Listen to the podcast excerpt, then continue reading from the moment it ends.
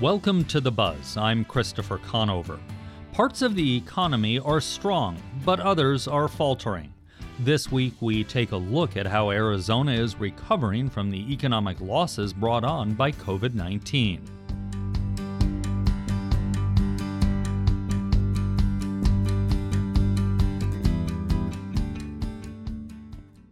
Walk through downtown or other business areas and you'll see plenty of help wanted signs. But at the same time, unemployment in Arizona is back to pre pandemic levels.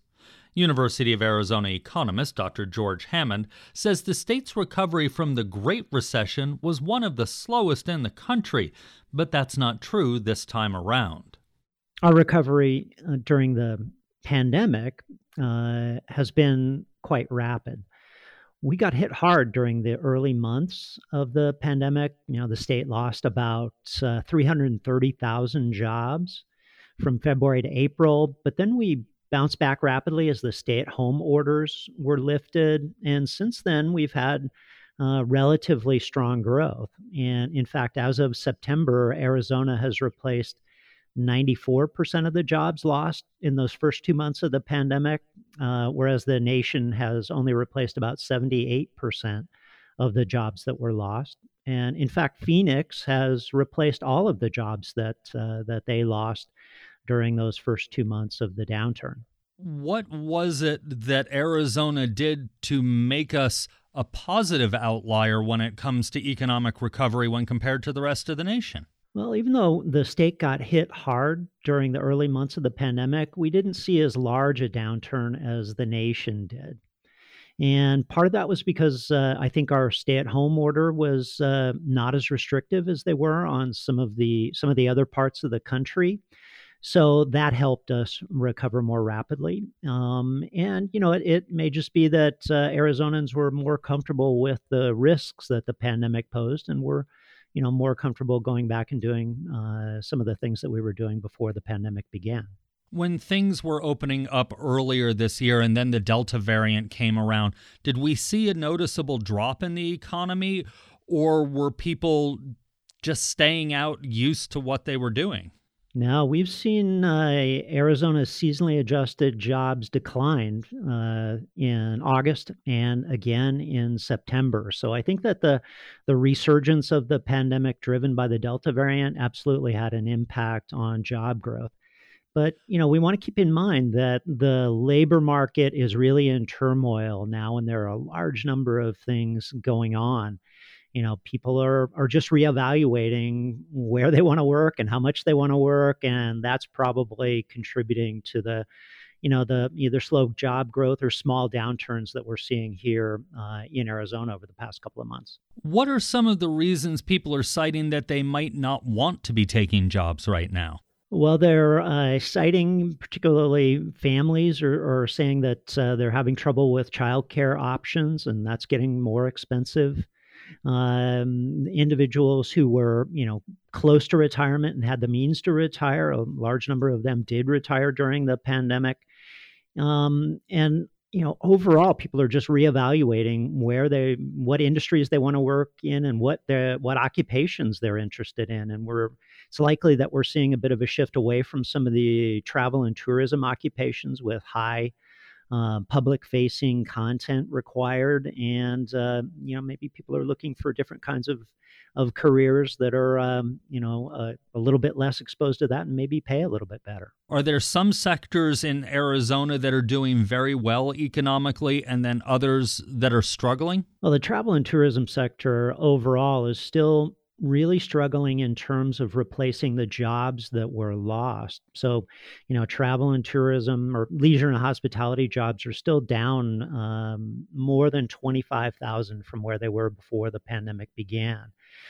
But, you know, we're seeing this, and we've seen this throughout the pandemic a, a divergence between what's going on in the labor market and what's happening to um, overall income and sales growth. So, income was really supported significantly by the federal income support flowing to states, including Arizona, and that's driven increases in sales. And one thing we've seen, uh, you know, over the summer was a a huge resurgence in taxable sales in restaurants and bars, hotels and motels, and uh, amusements. Uh, so that you know the spending has really uh, rebounded, but the uh, firms in those industries are really struggling to find uh, employees and get that the job mix back to where it was. Is that a typical balance that we're seeing where spending is increasing, but on the flip side of it, in that same industry, we're just trying to do the balance, or is that unique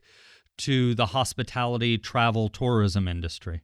Well, that uh, that divergence is really unusual um, in a recovery. Uh, you know, it's driven by the the very rapid, very large federal income response uh, during the pandemic.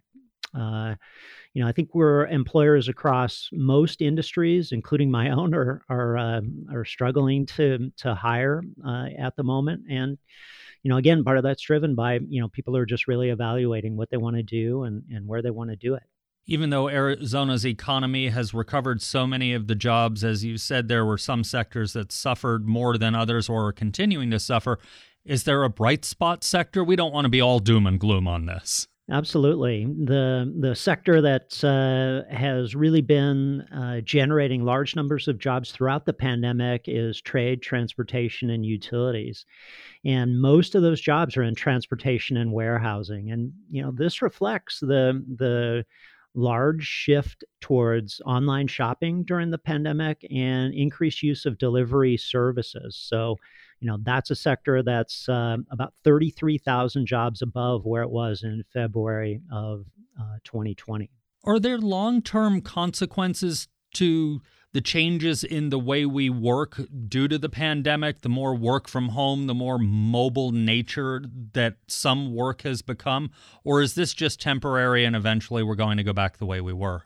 The increased flexibility that people have in, enjoyed um, in in many industries and occupations is something that we'll see going forward. Um, I don't think we'll see as many people working remotely uh, over the next couple of years as we did during 2020 and early 2021, but I think um, increased flexibility uh, that is something that will stay with us, and you know people won't spend as much time in the in the normal office environment for um, you know, many industries uh, compared to what they were doing before the pandemic. That increased flexibility, do you think that's going to have to be an offer now or part of a, a benefit package, if you will, as industries, companies try and get people to come back to work? Yeah, I think that will be part of uh, offer packages as well. Increased wages uh, and uh, other perks needed to lure people back into uh, some of the industries that are not as attractive now as as they were before the pandemic began. And you know, those are going to be those industries where there's a lot of face-to-face contact. That was University of Arizona economist George Hammond. The construction industry has been slow to hire since long before the pandemic, and added demand for homes made the need greater. As Megan Myskowski reports, that's made some in the industry look for creative ways to bring in new talent. Ionese Espinoza is a high school student, and she's sitting in a classroom with a textbook on construction in front of her. She and her classmates are learning the names of tools and what they do. They've been using that new knowledge to make knickknacks, like a pumpkin shaped napkin holder. I finished it yesterday and I gave it as a gift to my nana. Yeah, she loved it and she gave me a hug and everything. Espinoza's dad works in construction. She says seeing him build houses made her think it could be something for her too. So she signed up for a class at a Pima County training facility next door to her high school. So far, she really likes her carpentry assignments because they're also a good creative outlet. Craig Ball teaches Espinoza's class, and he says part of the goal of the program is simply getting kids interested in construction jobs. I'm just enthusiastic no matter what. Like, I just love it. So I just tell them how much I would love this or how much I would do this. That can mean showing kids that if they're creative, like Espinoza, or want a job that feels fulfilling, there's a place for them somewhere in the field. It also means dispelling stereotypes and convincing parents that construction is a good path to take. He tries to make his class engaging. Instead of me just giving them a test and say, hey, label all the parts of this, I give them this, go build me your test and label all of it. And he interjects his lessons with information about what kinds of opportunities are out there, what apprenticeships the kids can go after, and some more general financial and even life advice. Programs like this are important because the construction industry really needs workers. The number of construction workers in Arizona and across the country took a big hit in the 2008 financial crisis. It still hadn't fully recovered when the pandemic set in, and as demand for housing increased, the industry struggled to find enough people to fill those jobs. Mike Goodwin is the chairman for the Arizona Builders Alliance in southern Arizona, and he says he hears from lots of contractors who say they can't find qualified people for the jobs they need to fill. So his organization wants to get more young people hooked. We're trying to get in and meet with some of the middle schoolers earlier, plant seeds about do you like to work with your hands? Do you like to be outside? Do you like to go different places and not go to the same place every day? You know, well, maybe construction's something you want to take a look at. According to data from the job search website ZipRecruiter, the average construction worker in Tucson makes about $14 an hour, which is a couple dollars less than the national average. Goodwin says that means employers are feeling the push to increase pay, especially as they see ads at fast food chains offering more. He's also the operations manager for an air conditioning contractor in Tucson, and he's been trying to fill three job openings for the last two months. They've posted them to about 20 websites. But for the most part, it's like eh, there's not a whole lot of action there. So he's tried recruiters that specialize in construction hiring, which gets expensive. He's also lost people to competitors that made better offers. It's highly competitive. He says they're making do with fewer people by using more technology. They now assemble more pieces off site and use drones when they can. But these workarounds only go so far in the current housing market. Jim Tofel is a managing member of Tofel Dent Construction, which has built many affordable housing projects in Arizona and New Mexico. He says construction work in Arizona never really slowed down during the pandemic, but the constraints felt across the industry apply to affordable housing too. Yeah, affordable housing is really impacted by what's happening right now with the single family market rate and market rate apartments. He says beyond attracting more young people to the field, the industry could incorporate more technology. For example, affordable housing could be built with 3D printers. The construction industry in general is slow to change. I think we are seeing some change, but it's taking time.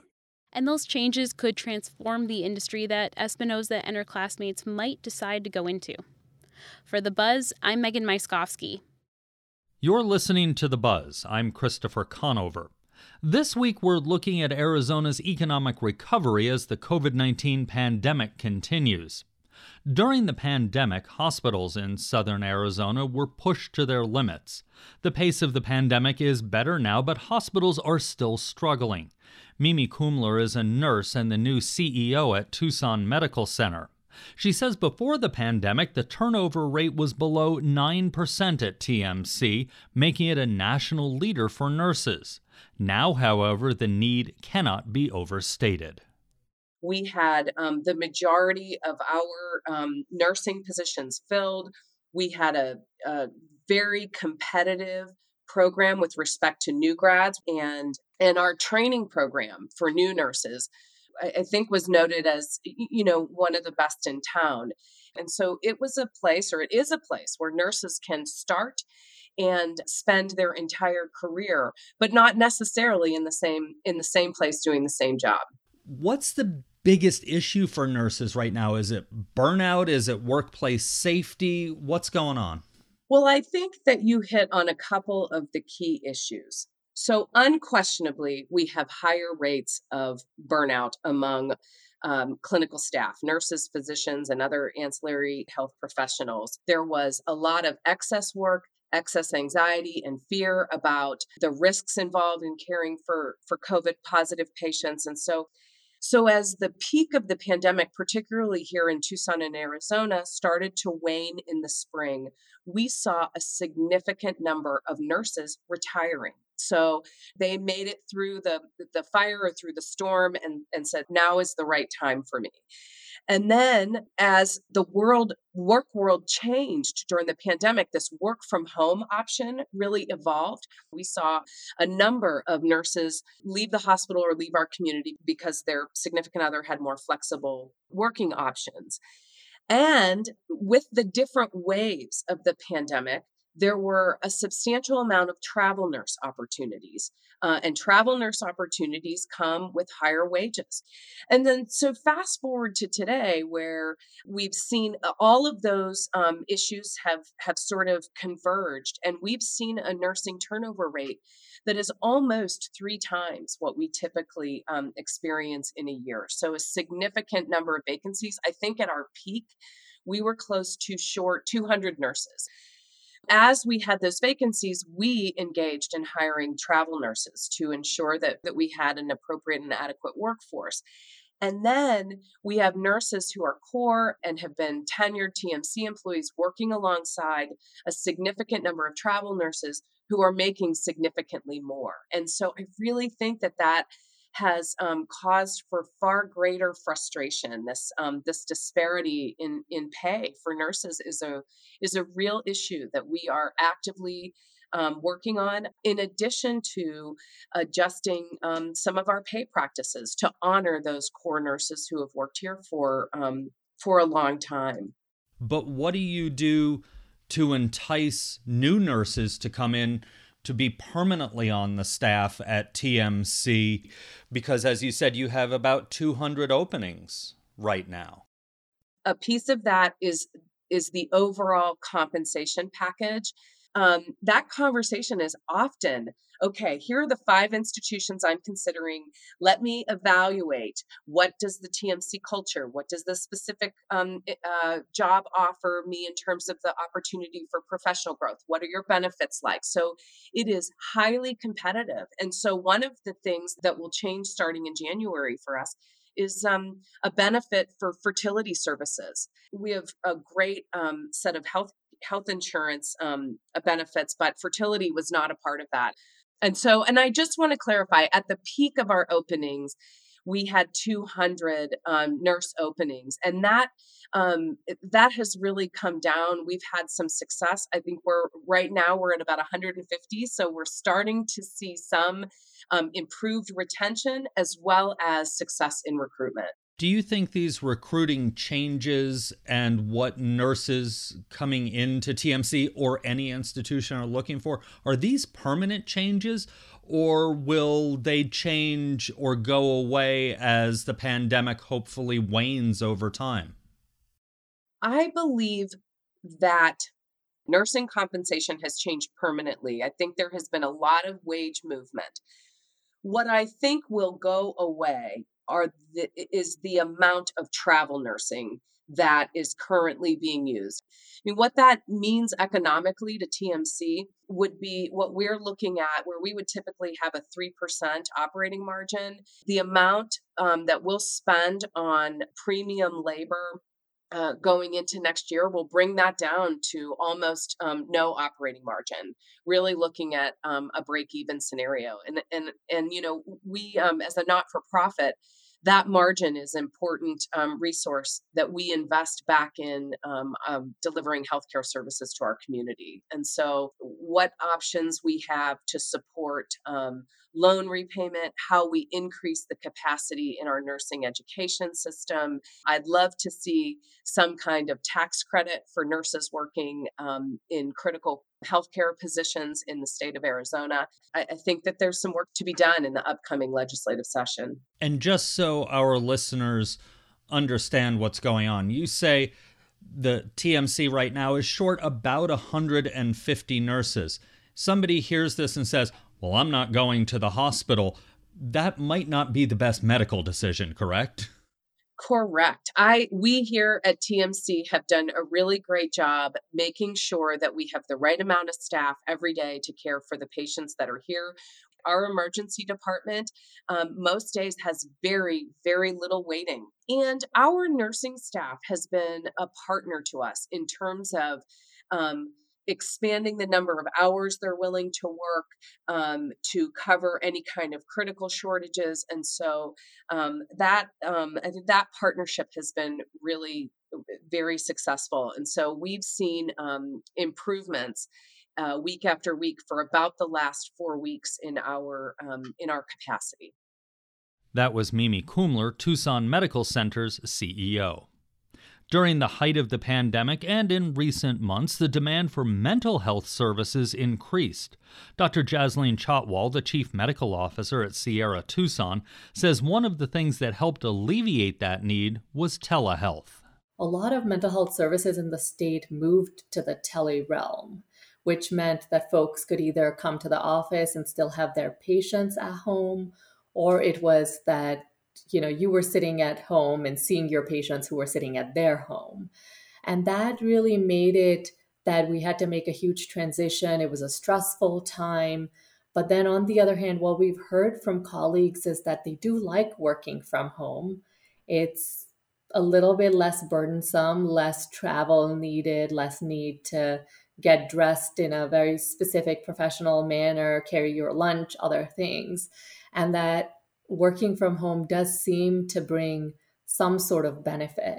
However, that's only applicable to people who work independently. So if you're an outpatient psychiatrist, you're a therapist or a psychologist who can see people individually.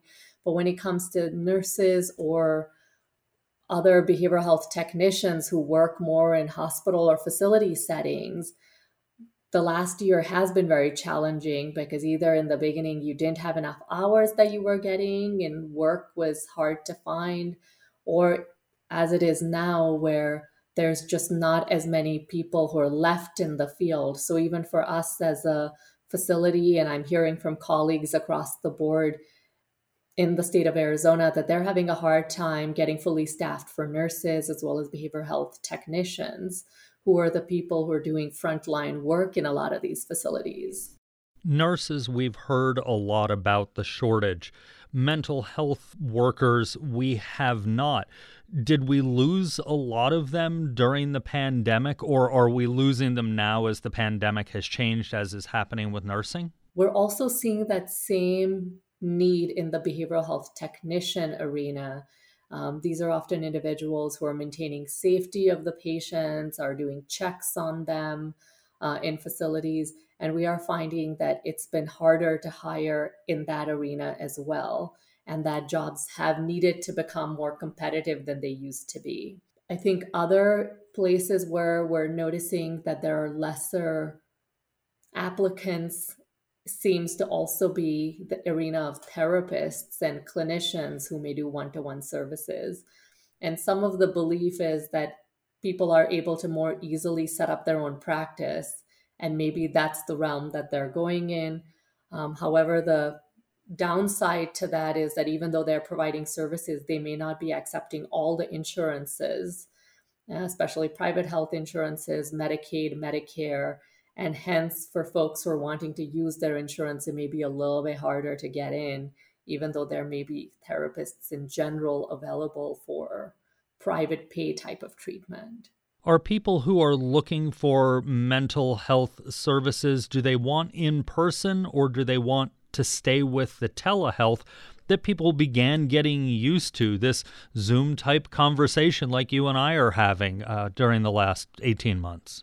It seems to be a mixed bag in terms of what patients want. A lot of them do enjoy the convenience of telehealth. However, I've seen quite a few patients in my own practice who really want the one to one connection and being able to sit in front of somebody and be seen by them. And so I think for some patients, it can be a source of convenience to say, hey, I'll just take my appointment during my lunch break or while you know i'm traveling to work um, but on the other hand, a lot of other individuals do want to see a doctor at least sometimes in person so that there can be a greater one to one connection sitting in person before they start seeing them over tele or mixing and matching the appointments where some are in person and some are via telehealth. As a mental health provider, are there advantages for the patient or maybe even yourself for in person versus telehealth? Maybe telehealth is not the way to go for everybody. I think the statement that you made is really true. Telehealth is not the way to go for everybody, especially not all of the time. So, folks who may have more severe mental illness and are not able to fully verbalize their own needs, definitely seeing them in person can be a little bit more helpful because you can visually see them and assess them fully for other needs that they may have. Because, like you and I, even in our conversation, can see you can only see the person sort of shoulders, neck, and head. Um, and you don't really get to see their entire body. Whereas for us in psychiatry, we're trying to assess for any tremors, abnormal movements. Uh, we're trying to see how they're dressed, what their hygiene is like, just being able to fully assess the functional capacity. Um, the one advantage, however, can be that one, it's convenient, you're not having to travel, your patient has lesser burden when they're seeing you via telehealth. The other thing is that you can see the surrounding that they live in. So sometimes I'll have my patients show me their apartment or the house that they're living in, and where they've told me they've struggled with some chores in the home environment. I can say, hey, let me see what you're doing and let's see how how bad things really are as compared to what you were sharing with me and that can sometimes help when cognitively assessing whether they're considering themselves to be worse off than they really are and that can again be a sign of rumination and depression and perseveration so being able to assess reality of their circumstances can be helpful um, the negative side, as we were talking a minute ago, can be just some privacy related issues, like if they live with others in the household, how do they get to a private space where they can truly talk about what's going on? So, definitely, telehealth should be something that we're assessing on a case by case basis and based on each person's need. That was Dr. Jasleen Chhatwal with Sierra Tucson. And that's the buzz for this week. You can find all our episodes online at azpm.org and subscribe to our show wherever you get your podcasts. Just search for The Buzz Arizona. We're also on the NPR One app. Emma Gibson and Megan Myskowski produced this week's show. Jim Blackwood is our production engineer. Our music is by Enter the Haggis. I'm Christopher Conover. Thanks for listening. Arizona Public Media's original programming is made possible in part by the Community Service Grant from the Corporation for Public Broadcasting.